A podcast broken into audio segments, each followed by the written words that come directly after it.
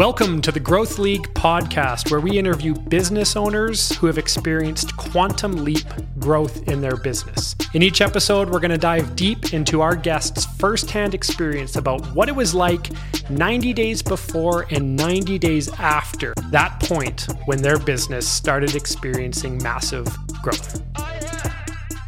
We are here with my good friend and coach and mentor and all around great guy, Mr. Matthew Hunt. Matt, how's it going, man? Good, man. I'm glad to be here. awesome.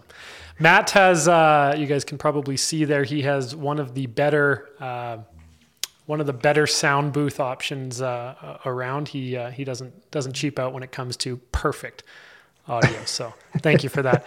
You're um, welcome, Matt. Let me uh, read your bio here for for everyone so that uh, they can get to know you a little bit more. So Matt has has built three B2B companies in the last 13 years, all of them profitable, by the way, which that is the objective of, of business. And all of them built on the back of smart marketing and sales techniques and strategies. Um, he's worked with hundreds of companies, large and small. Uh, some examples include uh, Remax, Valvoline, FedEx, and Chef's Plate. Um, his expertise is SEM, SEO, CRO, PPC, funnel optimization, LinkedIn marketing, email automation, and sales. Uh, but the list goes on. Um, he's a he's a macro thinker, which is fantastic, especially as you're heading into a global pandemic. Um, and uh, and and he's been a, a a voice of reason and strategy for me over the last couple of years. Um, currently, Matt is launching his fourth company, um, and it will be the focus, from what I understand, Matt, uh, in, in 2021. And it is called Army of Trust. And it's where he helps B2B entrepreneurs scale their business by investing in invisible funnels. You have to tell us more about that. Invisible funnels that leverage community and drive more trust through one to many selling strategies. This is my guest, Mr. Matthew Hunt. How's it going, man? Good, man. Thanks. I, am excited to be here. I mean, it's always so much fun chatting with you. yeah, yeah, no, uh, as well. Back at you. So let's get into it. I'm going to start with a broad one. What, what is, and, and you know what? As you go through these examples, you know, you can toggle back and forth between different businesses uh, that you've run and grown and either exited or done whatever with, um, because I know you have a lot of experience. So maybe for one of your, your, your past agency or automation wolf, what is the origin story uh, for for your first business? Let's go there. Uh, yeah, sure. I mean, I kind of just stumbled all into it by accident out of need. So the first business that I grew, it turned into a lead generation business, but it wasn't I didn't intend for that to take place. It was actually because I was doing door to door sales for a merchant account company, and door to door sales kind of sucks. It's hard. Tell me about it, man. How, so, what do you got? Skin of skin of steel now, thick skin, or how does? Well, you definitely get well. So I got into it because I was I was actually a theater actor, but there was like times in between gigs. So sometimes I'll be working for doing a show for six weeks, and other times it'd be for four months. But there'd be big gaps in there, and so I did the traditional bartender server thing that that's so cliche that that actors do. And I was getting tired of that, and so I had a buddy of mine.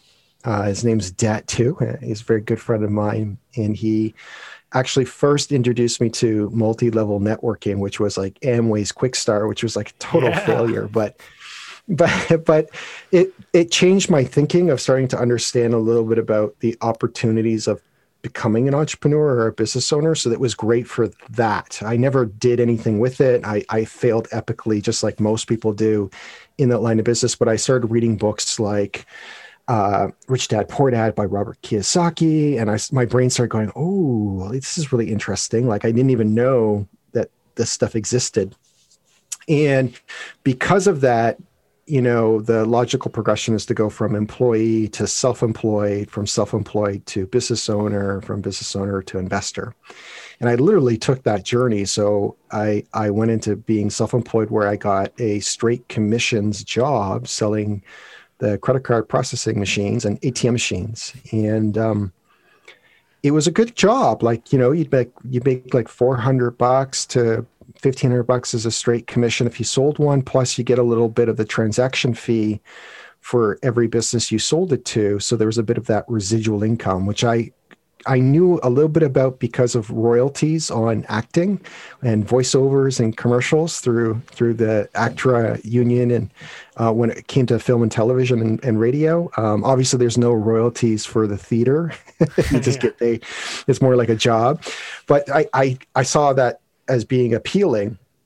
And so I thought, well, I'm already auditioning and used to walking the places, and most of the time people telling me no. Um, so I thought, well, what's the big deal about you know knocking some doors and being told no, you know, 90 times out of a day and nine maybes and maybe one sale. So I was literally, I, I went, I joined this company and it was like, um, it was like the boiler room. It was literally like they ramp, they, they'd ramp you up early in the morning and then they send you out knocking on the doors during the day and they would tell you just run your numbers knock 100 doors you'll make a sale a day and at that time that money seemed really really good and and it was and it seemed like it worked really well with my artistic um, endeavors at the time that i could kind of make my own hours and i didn't have to work full time and yeah. still make full time money but after about a year or so it started getting a little bit like bored well not bored but it just wasn't fun right.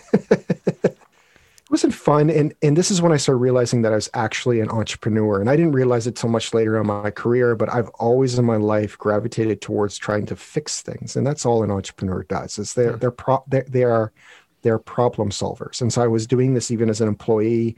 I used to drive my bosses crazy and there's been times i've been fired because i used to challenge the status quo of like why are we doing it this way it's stupid there's a better way of doing it and i didn't have any filter at the time being a young young man and i would tell them this is stupid yeah and of course they would get angry with me they and love eventually that. They yeah love they, that. bosses love that they, they, Yeah. they love being told that their system is dumb yeah and so awesome. you know it ended up a lot of churn with lots of different jobs but i started to realize oh like you know this there's there's a place for this. And so what ended up happening was it was a very slow process for me very painfully slow is i first started saying okay well if i have to knock 100 doors wouldn't it be easier if i just open the yellow pages and start calling people? And so what i did was i literally opened the yellow pages and i'd pick a vertical like beauty salons and i would just literally cold call them from the my house rental in the basement there. And and i would just cold call people and set up all my appointments in one day because like i don't want to go and knock doors every single day. Let me just spend two days cold calling and then i'll go out once a week and close those deals. And so i did that and it worked pretty good but even that started to feel gross and not fun. So then i switched it over to something called fax broadcasting. This is where you can see the if you're if you're Fax watching it you can see the gray hairs on my chin of how old i am that you're like 30 What's- man. Come on. what's a what's a fax machine right? So this That's is where you would literally spam fax machines. So i'd pay some guy 400 bucks and he would put a flyer in a fax machine that would fax all these fax machines with other another 100 flyers. And i'd piss off you know a thousand business owners. But what would happen was I would uh, I'd make a sale or two. I was like, hey, that's pretty good. Like I spent 400 bucks, I made two grand. Let's let's do that more until I finally realized, oh, that's kind of not that's not a nice thing to do. I was like, it's not ethically really probably the best way to go about doing it, which then translated into me doing automated voice drops. So this is before you had like Slybroadcast today, but I actually then found a company that could call businesses' phone numbers and um, leave a message there. But the technology back then wasn't so good that I actually bought three desktop PCs and I bought a software program that scraped the yellow pages. Come on. And and then it would automatically call these businesses. But what's so funny is that it didn't have the technology to know if it was someone live or voicemail at the time so oh, for context where what, year where are we and what year is this? Oh jeez Are we in this would- Toronto, this or- this would be 2006ish 2005 and and so I my solution to it this is how you know, I'm, I wasn't, I'm not very bright. I'm a very slow learner. Was like, I'll just make the thing call at night when businesses aren't there because I didn't want it to trigger the automated recorded message right. to these businesses during the day. I just wanted to hit the voicemail. And the message basically was like this Hey, if you're accepting credit cards and it's from these particular places, I can almost guarantee you I can save you a full percent on your fees. Right. So, you know, if a business was, for example, doing a million dollars a year and they're paying 3%, that's $30,000 in expenses. I say I get it to you for 2% save them 10 grand. So people would be interested in that. That's all I wanted to communicate was I could I could right. save you money, right? And so then I would then what ended up happening was I started becoming a little bit of an order taker. And I was like, oh, this is cool. But the problem was I was calling it, I was spamming basically people's voice machines and, and, pissing people off too. So I was like, okay, this doesn't feel very ethical either. So I was like, I'm on Google all the time. I bet you people are starting to search this stuff. And so in 2007, I built my first website. And I got a buddy of mine who knew how to build a website. And at the time, I wrote what's called a sales letter, a single page, what you would call a funnel today, a single page squeeze page. There was a sales funnel. And I bought the book called that called uh, The Definitive Guide to Google AdWords by Perry Marshall. And I taught myself how to do Google AdWords. And that kind of launched my career from there. At that point, it was like I was I was getting you know clicks for as little as 25 cents on keywords like merchant accounts or credit card processing because I was an early adopter. The banks hadn't been doing it yet, and I and I just started crushing it. And I was still working as an independent sales rep for this company, but they didn't know how I was making my sales because they didn't really care. It was straight commission, but I became like top salesperson, and I ended up doing so well that I hired uh, that friend of mine to be the order taker for it. And I took all the profits from that company and I just started like spending money on every digital course that I could buy to learn everything I could about internet marketing. And so I learned how to build websites on WordPress. I learned how to do SEO and local SEO. And, and over the course of three years, I finally worked up to the courage to start my first agency in 2010. And so that's sort of the origin story wow. of how I got where I am now. And, you know, I've spent the last, you know, 10 plus years building agencies and doing a lot of B2B marketing and learning how to really build a real business, you know, yeah. like a, a, a, legit business. Remind me again, what was the name of your first agency? This one that it was the worst from worst business name in the world. It was actually called Small Business Online Coach. Like, could you? and so the initial goal was for me was I actually didn't want to be an agency. I just wanted to get people to subscribe to an online coaching program. But I was I was too ahead of the time. People didn't want to do that then. People will do it now. It's a great model today. Like online group coaching, fantastic model to be involved in. And every agency actually ends up creating this program at some point in their career now. But back then, nobody wanted to know that. And when I was dealing specifically with small businesses, they didn't want to learn how to do it. They're too busy doing all the other parts of the business. They just wanted someone to do it for them. Right. So I quickly realized within 60 days, no one wanted to buy that product. And they just said, Hey, Matt, this is awesome. You're smart. Can you just do it for me? So then right. I switched to the model of done for you. Right. Gotcha. Yeah. So this is the Growth League, and, and this is a, a, new community that we've built. And the topic that we're we're hovering around and diving into and, and, and circling around with our with our guests is the moment of growth, right? And, and it never really distills down to one single moment, but is mm-hmm. there something that stands out to you where, uh, you know, over maybe a course of a couple weeks or a couple days or a couple months, can you describe a, a memorable tipping point from when it went to sort of a hobby business to okay, well, this is now on the scale train?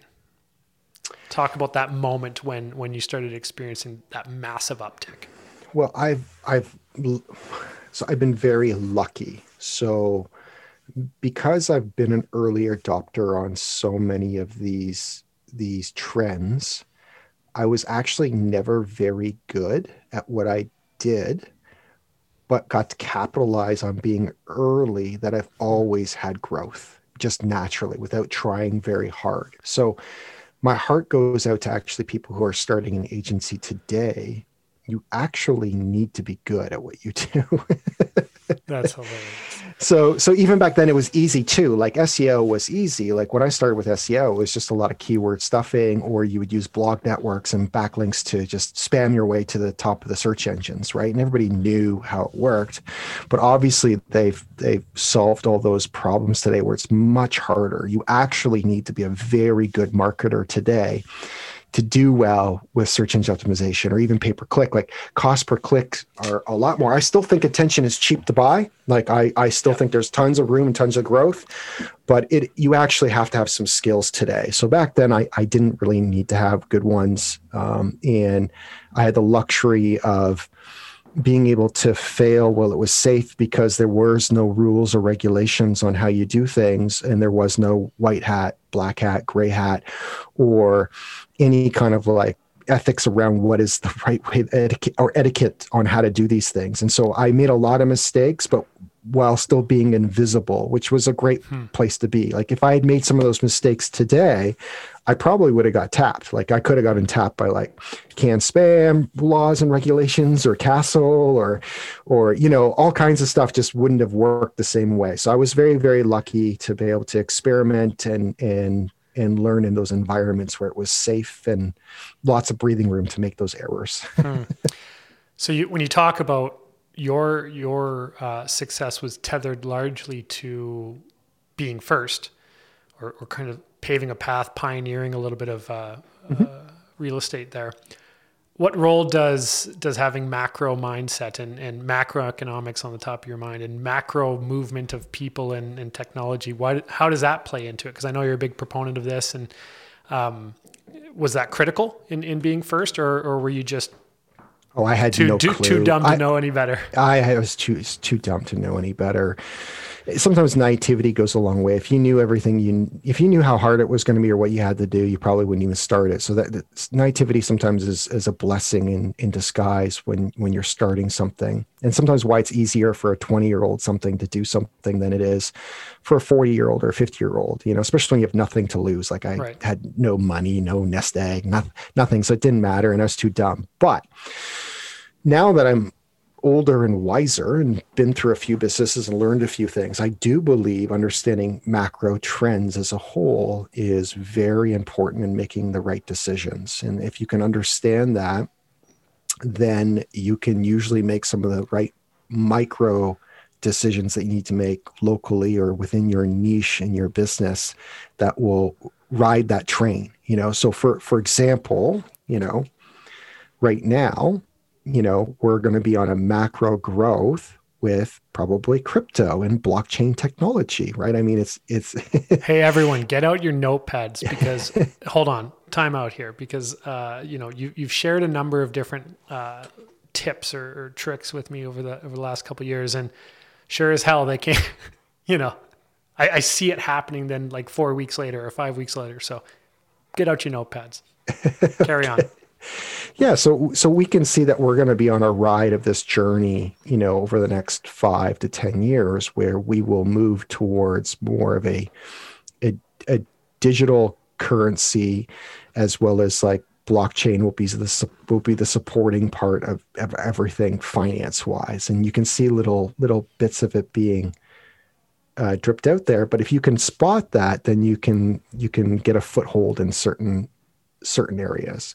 Same thing with anything digital too. Like when it comes to e-commerce, you know, we're still just scratching the, the tip of the surface of the opportunities that are there. Or even when it comes to being a media company and personal branding, you're still an early adopter today where in 10 years you can easily be the next oprah the next you know gary vee the next uh, david uh, uh, uh david uh, patrick bet david right? Or tom from impact theory. These are all at your fingertips and it's all democratized. And if you can spot that and see that and you can start being consistent today regularly going forward you can provide one huge impact yeah. for people and two you know have an incredible asset that's going to last you generations right.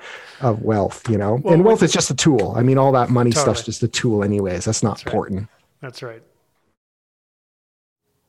when you're entering something brand new or you're you're you're you know being first and pioneering a new space um, certainly there needs to be a couple th- things that show up for you to give you that okay yeah this is a good direction to go into. Like what are you looking for when when you're trying to be first at something? To justify the the that first step? Yeah so so i i i think the answer to this is you want to really surround yourself with the right people and the right relationships and and people who are smarter than you. You know, I, everyone's heard the expression before: if you're the smartest person in the room, you're in the wrong room, right? You. and so the the trick is first finding all those people to go to and you don't need to know them personally so there's enough podcasts today and youtube channels and books and things like this at your fingertips that you can get around these people and they can be your mentors or your thought leaders to help help you go there so the first thing is finding out who are the smartest people and then you want to actually consume everything that they are talking about. And not only that you want to make sure you're finding people who are having success ahead of you, but have also done it many different ways. And because there's more than one way to skin a cat, but what's important is that you actually get different opinions as long as it's coming from success. What you don't want to get is just an get an opinion like anything, right. you know, just uh, opinions. It's, they're just like assholes. Everybody's got one, right? Yeah. So, so, so posting a question or getting involved in an open forum is not the best approach. You want to make sure that all the individuals have had success. And this is something that Ray Dalio talks about all the time. If you haven't read his book, Principles, he has a fantastic system for figuring out what's going to be great or not great and where it's going to go. And so it's always, it's always who first right. and then the how comes after. And sometimes you don't even need to know the how. The real trick as you get really good at growing businesses is not is you actually forget the how altogether. You don't even care about it anymore. You're only hyper focused on finding who. Who right. who who do you what who do you need and and what's the right bum you you need to put in the right seat and then your only job is helping paint the the vision and removing friction like hmm. that's that's it that's that's your only job but when you're starting out, it's not always like that. And you're trying to figure out your place, or the ego comes in and you think that you need to actually be the expert. But that's the biggest mistake you can be is actually try to trying to be the expert. The most mm-hmm. important thing to do is stop trying to be the expert. Instead, become a talent scout. Interesting. So it sounds like with the first your with your first business with your first agency you just kind of stumbled in it into it because if you were brave enough to be first you were going to succeed. So as time goes on and and you know uh, you build more businesses and, and um, can you think back to for for any of the businesses can you think back to something specific that you put in place fully expecting scale to happen and scale was the result? So cause and effect. Sure. So so honestly the the easiest way to scale a business is is by doing good work. Like go whoa whoa like whoa. Oh, hold on.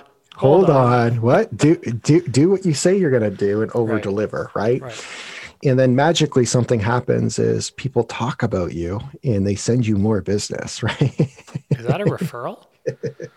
That's that's called a referral. Yeah. What do we know about referrals though the volatility right well, they're unpredictable sometimes. Uh, there are there are tactics and strategies that you can deploy to make them more more predictable, but there are definitely challenges with referrals if you don't have a couple tactics and processes in place to make sure you're getting the right ones. Um, uh, getting any referral can can be noise, and and also saying yes to all your referrals can also be noise as your company grows if you're more in a B2B type service based business because it's not always the right thing to do. And often people close those deals or do those deals, and it's because they ha- lack other systems to have predictable leads in their in their in their mm. business. Mm.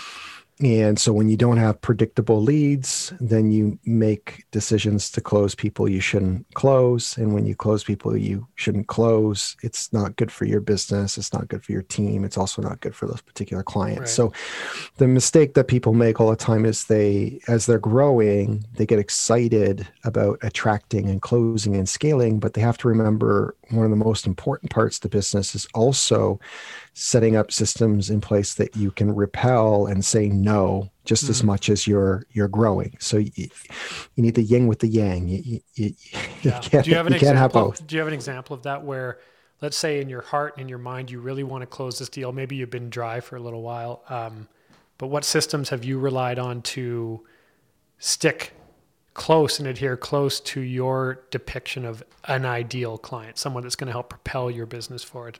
What systems have you relied on to say no when your heart's telling you to go?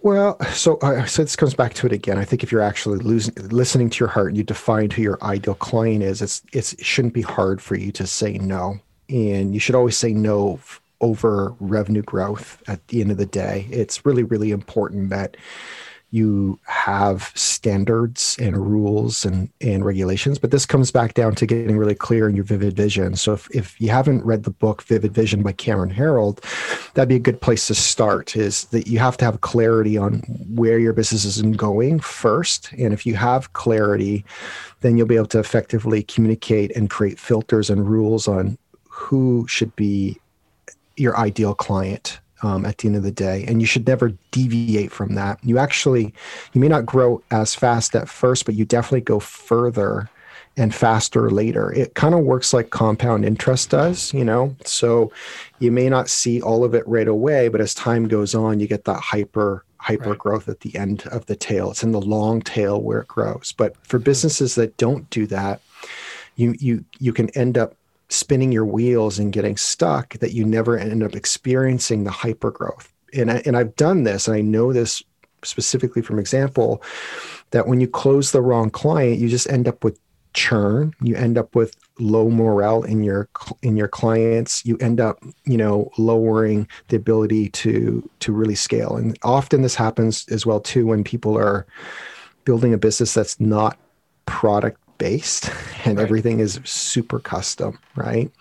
And it's okay to do that if that's your business. Some people want a lifestyle business; they just want five to ten clients, and and they want to be super creative and they want everything to be unique. You know, God bless you. That's great but that's not a business that's ever going to sell one day. That's not right. a business you're ever going to get free from one day, and that's not a business that you're going to be able to scale. It's right. very, very difficult to, difficult to scale.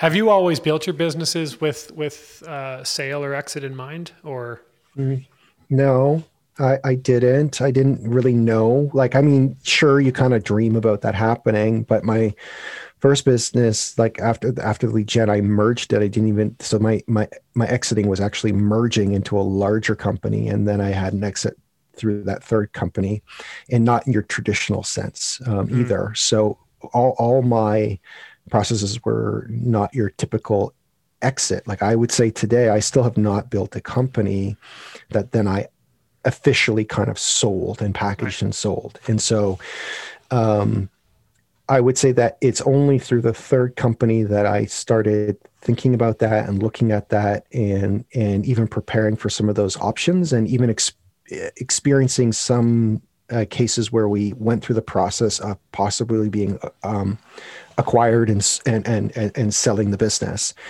So I would say no, and I would say that the best businesses that sell with the highest multiple actually have no intention of yeah. uh, of selling, right? And so it, a lot of times, if your intention is to sell, and that you often will take a lot of wrong turns right. in that in that process. It's it's kind of a happy byproduct that happens from doing the right things. I think. Right. Yeah. So if you can take, if you can, I'm going to go a different direction here. If you could zoom in back in time and and sort of hover around uh, or above 20 year old Matt, and I think you're probably getting recruited by a Quixtar uh, rep or something at, at that point, or or Amway. But in advance of of say 2004 five. Um, if you had the opportunity to talk to young Matt Hunt at that point, uh, what are you telling him? Hmm. I think I would have told him to uh, have a kid sooner. How many kids you got? Uh, three. Nice. So I had my first kid at 31, and that helped me. That helped focus me a lot So before that, I Me was too. all over the place. I had I I had four million projects trying to do a bunch of things. So until I sort of focused on a little bit of a fire behind me where it wasn't just about me anymore, was when I actually started doing uh, good work. Hmm. The second thing I would have told myself is I would have taught myself on how to get started with investing a little bit sooner. So I had some limiting beliefs that I didn't think that I could do some things like buy a home or or house hack or do any of these things because I didn't think that I would qualify for those without investigating further. And so I think if I had a head start on taking care of my personal finances first, I would have also made better decisions for my business finances later because they're connected, right? So if you're poor and financially struggling personally, it's hard to make good decisions for your business. And then the third thing I would have told myself is uh, get going on being an entrepreneur sooner because you are for sure an entrepreneur and you don't even fucking know it yet. So, like, get in there and get going, right? So, that would have been the three things I probably would have told my 20 year old self. That's awesome. The there are a number of people listening um, to this podcast that uh, have podcasts themselves or want to get into to uh, you know this type of media distribution. Um, so just as an aside, uh, for those of you that are not watching this, um, Matt has a pretty good setup there. Do you have any any tips or tricks on on what uh, equipment to use and, and what do you got what do you got there in the back? Oh, so I don't. I, equipment wise, I think it's really simple. You can literally spend four hundred bucks on Amazon and get everything you need. So, get yourself a decent mic, one with an arm. Yeah. That's going to cost you about three hundred bucks. There's there's all kinds of reviews online that you can figure out which one that you want to use. I'm using a Yeti mic, um, but it doesn't really matter. The big mistake that people actually make with the microphone is they don't have it close enough to their face, so they get they get a little weirded out that there's something close to them that way, and they have it too far away that it's ineffective. So it needs to be just a few inches away from your mouth, but not directly on your mouth, so you don't end up with all the popping of the peas. All, all the that- yeah COVID on it. yeah all the covid on it then you just need a decent uh, you know ring light which is like 150 bucks um, just so your face is lit up or in or at least stand in front of a a window where people can see so you can get a little bit of what's called catch light in your eye. So this is where you have like a little little ring in your eye and when you have that ring in your eye if you're doing video it's not doesn't matter so much for audio and podcasting it it makes it look like you're a little more charming. It's a trick that film and photographers use all the time so you might as well use it as well for yourself too. And then you know you want to make sure you have a decent camera if you're using video or youtube but for podcasting you won't need this but if you do try and get a 1080p camera on yourself as a minimum so that you have you you look you know not fuzzy. And of course the standard stuff of being in a quiet space you no distractions not a distracting background you know those things are important too. Um, and i think that you should always film it in video first even if you're doing a, po- a podcast because you can repurpose all that content. You can always strip the audio for your podcast and then you can reuse it for snackable content or long form content on your youtube channel or social medias the interwebs etc The webs, the the internet. webs the webs. Cool. You uh, you you've talked to uh, you, you've talked a lot about this um, already today, uh, but in order to summarize, I, I want to paint the picture of a of an entree. Okay, so if if business growth and scale was a a delicious meal, regardless of your industry, regardless of your history, regardless of any of those things, what are what are the fundamental, the key ingredients that need to go into that into that meal to achieve growth? sure that have stood the test of time. Yeah, so business is actually not super complicated. So there's three major pillars to all business. Pillar number one is prospecting, sales, and then marketing, and in that order, generally speaking. Okay, for B two B business specifically, um, if you if you can't make sales, you don't have market you don't have marketing dollars. That's why it flows in there. So you got to figure out a way to get in front of people, build relationships with them, close them, make some money, and then you have some for marketing to put fuel on the fire. That's pillar number one. Okay. Pillar number two is operations. This is you fulfilling your service or product, delighting your customers, managing your team. Pillar number three is the fun stuff, which is actually focusing on scaling the business, investing the business, acquiring other partners, exiting. This is working on your business stuff versus in your business stuff. They flow in that order. The big mistake, excuse me, the big mistake most people make is they start they try to work on different parts in different order order. So they might be working and optimizing their product or their website or designing their business card or trying to fix some operations problem, but yet they have no way of getting predictable sales. Well, that's not what you should be focused on right now. Or they but dream. Matt, but Matt, if I have a great business card, I'm set. Right? You are set. Yeah, right. that's it.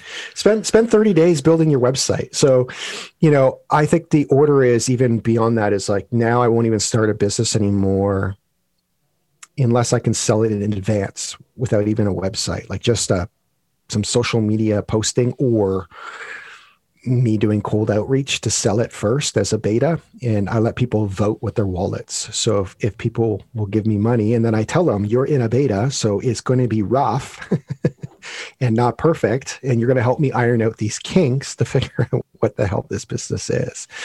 So that's probably the best way of setting it up. Fundamentally, all the best businesses in the world are built on people who understand that they need to build a community, an audience, and a tribe, and build deep trust with that community and and tribe and audience. And if you do that, the byproduct is usually a lot of leads and sales and predictability that you can weather just about any situation that happens hmm. in business. That's so awesome that would be where you want to start. And universally, even if you don't know where you want to start or not sure, the best thing to do is to lead with actually building a community and audience where you think you might want to live as a space for a while. And if you can build a relationship and goodwill with them, you can just ask them what problems they have and what they'd be happily to pay for if someone was willing to do it. And that will create your your hmm. product, the winner. And so this is a very Kickstarter type approach. Um, you know, at the end of the day, but that's the best way to to scale, even continually as you want to scale, as you release new things. If you have that, you will always do well. And one thing I've learned is services and products and businesses come and go. But if you own the community and your personal brand within the community and your reputation, you can always use that as a launching pad to build something else faster next time. Hmm.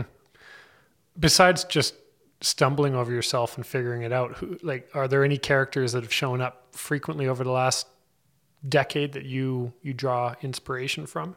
No, so li- so many. I, I, I stand on the shoulders of giants. I mean, I, I didn't. I, I, don't have an original idea in, in in any of my bones. Like this is all stuff that I've bor- borrowed or stolen and used from other smarter people than me there, there's so many. So I can list off a bunch of people that um, definitely stand out. Some I have actually worked with and been coached by, and others are just distant mentors that I've listened to on on podcasts or books. Um, some people are are peers. Um, you know, one of the one of the best decisions I ever made with my first agency was creating a mastermind Skype group with all my competitors. And they all turned into my very best friends. And we all helped each other grow multi-million dollar businesses by just helping each other. And what you find out eventually once you know that there's you believe in a world of abundance is there's more than enough room for everybody and everybody just does it a little bit differently or they all niche out to slightly different verticals that they specialize in and so there's very very little crossover at all. So that that was that was universally super helpful to my growth is is you know the idea that more than one head is is is better than one, right? So if you can put a group of 20, 30, 40 people into a private mastermind, you're, you're going to grow more at the end right. of the day. So some people that I really look up to and aspire to, um, uh, you know, there's Wil Reynolds from Seer Interactive, who runs an agency out of Philadelphia. He, you know, I've met him a couple times, talked to him. He came and spoke at my conference once. We're not super close, but I super aspire to what he's doing and, and what he stands for um, some of the highlights that he's done in his career that just blow my mind is you know he stepped down from being the ceo very early on in his career to just live as the innovation officer at the end of the day i don't know if that's his actual job title but the fact that he recognized that he was not going to be the right leader to grow his company hmm. and put the right put the right bums in the right seats right away has been instrumental to his happiness and his career. So you don't always necessarily need to be you, you may not be, may not need to be or shouldn't be the leader of your own organization. He still owns 100% of the company, right? And it's super profitable and super well, but and and he's built everything based on values. So from day one, he determined what the company's values are going to be and he hires and fires and makes every decision on clients and everything he does based on those values. So he has four or five values, and that's the the operating system for it. And it seems to work really well from for him at a distance from what I can recognize. And I just think it's amazing what he's doing. Other people I look up to is Jason Gaignard from Mastermind Talks. Again, another person at a distance. Someone again who who struggled at the beginning of his journey, but now lives a life of purpose and intention and runs one annual event per year that 10,000 people apply to and he only accepts 150 people to per year. And he looks at every single application and he spends an entire year planning this 3-day event and the event is i think around $10000 to go to. I think he has a couple workshops now throughout the year but incredible story. He has a podcast called community made that you can binge watch uh, listen to. Uh, i highly recommend you do. His guests on there are are absolutely incredible. Um, one of my coaches um, who coached me was Cameron Herold um, from the COO Alliance. And he has a uh, a podcast called Second in Command, and his focus is on helping the chief operating officers and organizations, or whoever is second in command in operations, manage the team and work with the CEO. So it's a really unique um, uh, coaching program. Another one would be Taki Moore. Um, he basically has created, and most people don't know about him, but I would say that every system is is that group coaching is based off of his stuff in some way. So you can see Dan Martell from the SaaS Academy coming out of there. You you can see there's just it's just endless amounts of people. You'll if you really get to see his work, he's influenced everybody's work on one to many coaching and creating these programs. And he's absolutely the most amazing teacher when it comes to teaching this stuff and has influenced me greatly on how I conduct my business. A couple other standouts would be Joe Polish from the Genius Network, Dan Sullivan from Strategic Coach. Um, these guys have been doing this for a long time and have they know they they understand the power of community and relationships and trust and have been in all in on all that for a very very long time and I probably touched almost every entrepreneur around the world because of um, that approach. So awesome. those would be a few that I'd call out. Cool.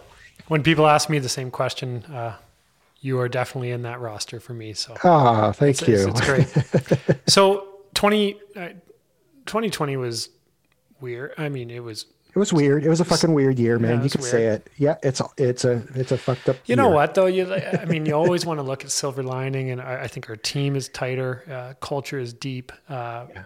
Fuck, you know, we spent a good six months just thinking about ourselves and, and working on ourselves, and you don't always have that opportunity as an agency, although you should take the time. Um, you know, I have a 17, 16, 17 month old daughter. Uh, yeah. Just spent tons of time with her. I mean, yeah. you know, and, and you're hearing this pop up more and more, especially in the people that I hang out with, is that 2020 was pretty pretty sweet actually uh, in a number of different ways. Um, so, but moving forward, what does 2021 look like for you? What is the next mountain you're climbing? Um, where where your where your focus set is set? Yeah, it's a great Where question. Where is your focus set? There we go. yeah, so I so 2020, uh, I had a bunch of different brands that I was experimenting. So this fourth business that I started as a beta that I got some paid clients from in which you were one of the beta ones, was I was trying to figure out what this business was. And I finally uh, figured it out just a few months ago. So I'm pulling everything together and rebranding. It's called Army of Trust. And essentially, its theme is to help other B2B businesses, most, most specifically agency owners, scale their businesses through four invisible funnels that are focused on community and trust building. And so that's what I'm going to be doing um, and is the primary focus. Awesome. Where, uh, you know, I have one more question after this, but where where do you want to send uh, people? Um, where can we find out more about you? Where can we? Well, if you're along? hearing it right now, you would go to automationwolf.com, and that's what you see there. But in the new year, it all of that will redirect to armyoftrust.com. Okay. Okay. Um, businesses that achieve, and this is this is how I wrap up. But businesses. So, in advance of this, thank you again, sir. It's amazing uh, to have you. You're always very gracious with your time and generous with your time. So, I, I really appreciate it. And I think everyone listening um, got a ton of value just from this this hour. So, I thank you. Thank you again. Thank you for having me, Caleb. Businesses that achieve growth and scale often have, you know, a leader that has strong um, that, you know, they often have a strong leader at the helm, but I think strong leaders and, and, and strong business owners have a very specific, very effective morning, afternoon, or evening routine. So can we talk a little bit about what the routine is for, for yourself? For sure. Yeah, it's definitely, it's, it's changed over the years depending on what role I am in and what's appropriate for my family. But generally speaking, I'm an early riser. and if I can, I like to start my day with exercise. However, currently right now I'm not starting my day with exercise. I'm I'm ending it at the end of the day before the kids come home because it's more convenient for my wife and we like to work out together. It gives us an opportunity to connect together. And to take care of our, our health. So, health is wealth, and it gives us a minute to just pause and, and think. Over the years, I've spent different times um, journaling and practicing um, the practice of being grateful for something each day. It's very hard to be in a negative space if you lead your day with being grateful. I've since simplified it into a simpler process for me. And so it's as simple as me. I just write down three core things that I want to get accomplished today. It's and I think of it as the three things that will knock down all the other dominoes. So, what is the lead domino? What is the most important thing that I can be working on in my company right now? And I only give myself three things with lots of breathing room because I know there's going to be all kinds of interruptions throughout the day. And I, I schedule for the interruptions now. And then I write down one thing I'm grateful for every single day. And it just allows me to, to start the day in the right headspace. I then take my mornings and I usually use it for all focused work. So I don't have team meetings. I do not uh, meet with clients. Uh, I do not do podcasting. I don't do any of that stuff. I save that stuff for the afternoons um, because I find that I don't need to be focused to do it. So um, that's how I schedule. And then I schedule entirely Mondays and Tuesdays for focus days. All like there's no one who gets on my calendar for those days. And then Wednesdays, Thursdays, and Fridays, I do allow other things to take place. So that's my current schedule. Um, but I also work seven days a week. And I never used to. And I used to try to take days off, or I used to believe, oh, you need to have all these days off as an entrepreneur. But for me personally, what I've come to realize is that it causes me more anxiety not doing my work or not feeling productive to do something that I can't be present right. with my loved ones uh, when I take time off. So, what I've learned for me, and this is everybody's journey is different, is if I get up in the morning, including Saturdays and Sundays, and I get to do some things that I've been wanting to do, because I always have an endless to do list for myself. I've just always been that way. I have books, I've got notes, I've got things I need to create and do. And if I'm not allowed to create and do at the beginning of the day, it's very hard for me to turn off later in the day.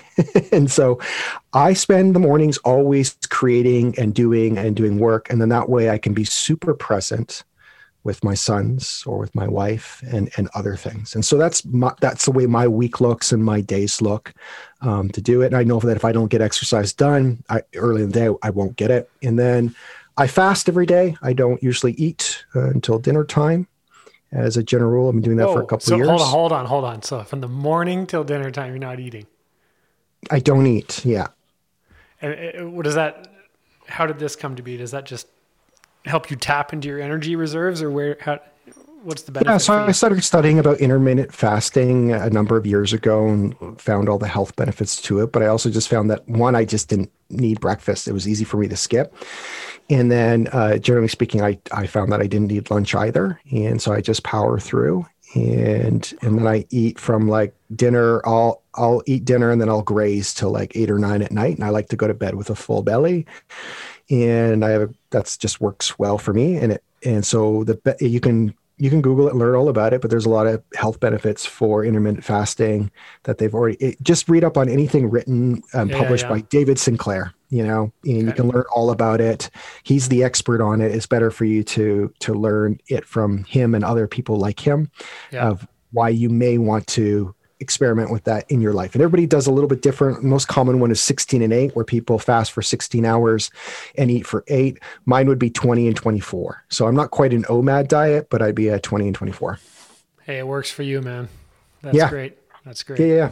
Yeah, it keeps me going to 250 pounds, so it keeps me at a nice lean, leaner weight. it keeps you away from 250. Yeah, that's no, that's good. Uh, I, I was like 245 at one at one point. Yeah, six two. I mean, it didn't look that heavy because I'm six yeah. two, but but 245 was what I was at, and then you know I kind of lived around 220 for a long time, and and now I'm I'm getting close to the 200, which is where I'd really like to be. That's, That's nice, pretty much me. When I was yeah. I was playing football, I was 245, 240, 6'2", and and now I. Uh, feeling better, feeling thin. So yeah, thin's good. Thin, thin's good. Being light on your feet is, is good. That's right. Just in case you got to get away. That's you, you never know. Hey, so I, I, mean, I knew I was going to get half a dozen nuggets again from you, and I and I talk to you uh, every once in a while. So um, I'm looking forward to Army of Trust in Army of Trust, right? Army of Trust, you Army got of Trust in 2021. I'm looking forward to that, and uh, thank you so much. You are episode number. I'm going to screw this up. One, two, three. I think you're four. You are number four. Awesome. I like okay. number four. That's a good number. Thanks so much, Matt. We'll talk Thank to you, you soon, Caleb. Pal. You, you yeah. take it easy. Let's keep in touch. You bet. Bye now.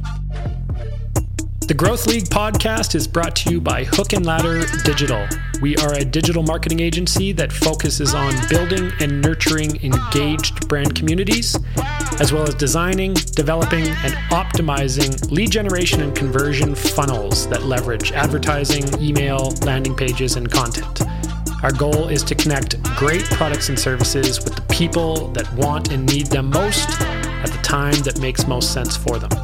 We want to see business leaders and marketers win and experience next level growth by co creating a strategy and working together to implement into market and realize the ROI that we're all looking for. So if you have any questions on your digital marketing program, you need support, or you just like to have us take a look, please check us out www.hldigital.ca. Thanks so much.